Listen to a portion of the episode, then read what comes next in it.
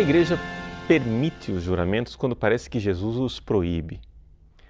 Se nós formos ler o Evangelho de São Mateus, no famoso Sermão da Montanha, você vai encontrar que Jesus proíbe taxativamente os juramentos.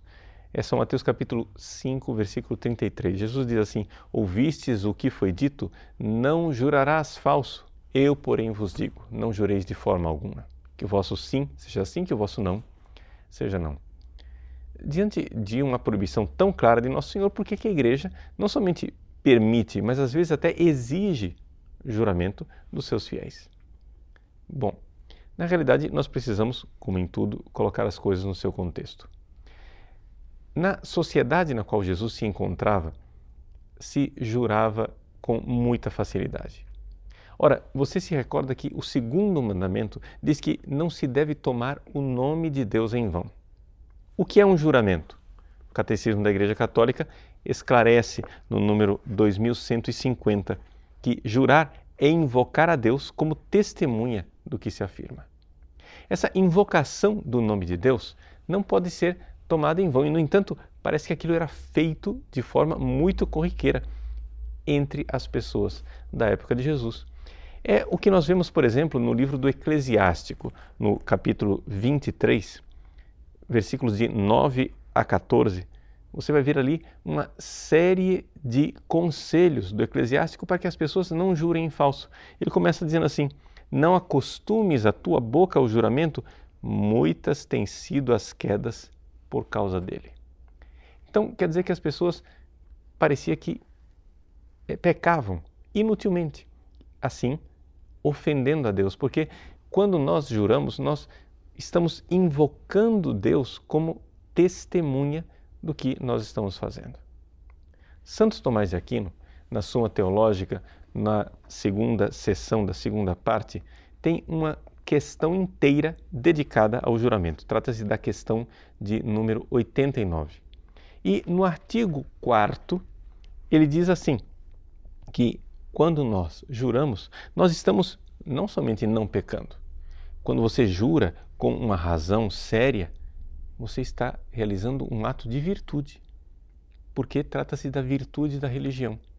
Veja a explicação de Santos Tomás. Ele diz assim: Como foi dito, quem jura invoca o testemunho divino para confirmar o que disse. Nada, no entanto, é confirmado senão por algo mais certo e mais firme. Por isso, quando jura por Deus, o homem confessa que ele é mais firme. Então, é uma profissão de fé na realidade de que Deus é a verdade absoluta e que Deus é verdadeiro, Deus não mente, Deus não se engana e não pode enganar ninguém. Então, sendo assim, ele diz: já que as suas palavras são verdadeiras e que Deus conhece todas as coisas, ou seja, sendo essa a realidade, nós então podemos prestar um juramento invocando Deus como testemunha, testemunha verdadeira. Assim, diz Santos Tomás, de algum modo está prestando reverência a Deus. Então, o juramento é, na verdade, não somente uma realidade que não é pecaminosa, mas trata-se de um ato de virtude. Mas como é que nós podemos comprovar isso de forma é, clara nas Sagradas Escrituras? O Catecismo da Igreja Católica recorda o exemplo de São Paulo em duas passagens. Primeiro, na segunda carta aos Coríntios, capítulo 1, versículo 23, São Paulo diz assim: Por minha vida, tomo a Deus como testemunha. Foi para vos poupar que não voltei a Corinto. Vejam, São Paulo aqui está jurando. É o próprio santo que, no texto da Sagrada Escritura, realiza um juramento. Não somente isso, na carta aos Gálatas, ele diz o seguinte, capítulo 1, versículo 20: escrevendo estas coisas, afirmo diante de Deus que não estou mentindo. Então, nós vemos que o exemplo de São Paulo é, nos tira qualquer dúvida diante da liceidade do juramento. É possível, sim, fazer um juramento.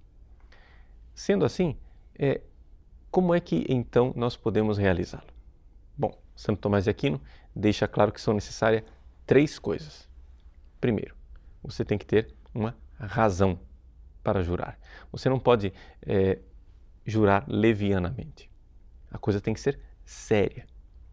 Segundo, você tem que realmente estar dizendo a verdade. Portanto, não pode se jurar em falso.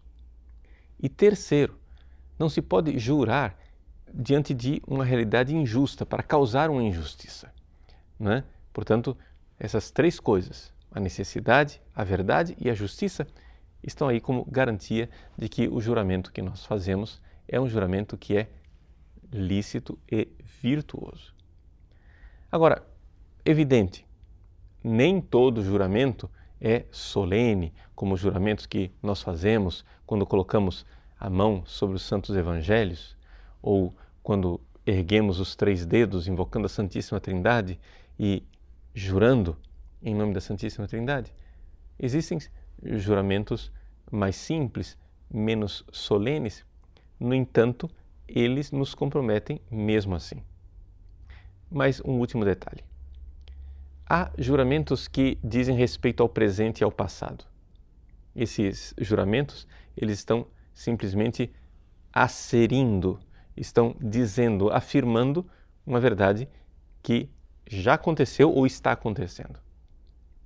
Mas existem juramentos promissórios, ou seja, juramentos que não estão atestando uma verdade que já aconteceu, mas estão atestando em mim uma vontade de realizar algo no futuro. Então, é uma pequena distinção, mas é importante nós fazermos essa distinção, porque uma coisa é o juramento de uma pessoa em tribunal quando ele jura que está dizendo a verdade. Outra coisa é o juramento de um candidato ao sacerdócio, por exemplo, onde ele jura que irá obedecer às leis da igreja. Um está voltado para o passado, outro está voltado para o futuro. O juramento é uma realidade tão importante que ele fez mártires. Não sei se vocês se recordam né, o triste episódio que, depois da Revolução Francesa, os jacobinos quiseram que o clero católico fizesse um juramento de fidelidade a uma Constituição que era totalmente contrária aos direitos de Deus e aos direitos da Igreja. E assim os padres juramentados eram os únicos que podiam exercer o seu ministério.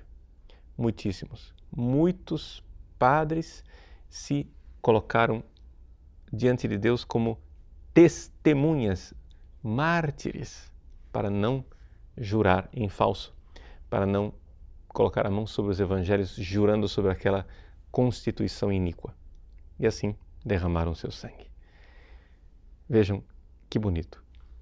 Quando Deus é invocado como testemunha, mártir em grego, nós também vemos que a nossa palavra é elevada e o nosso nome está colocado diante do nome de Deus como mártires e testemunhas da verdade que Deus nos dá.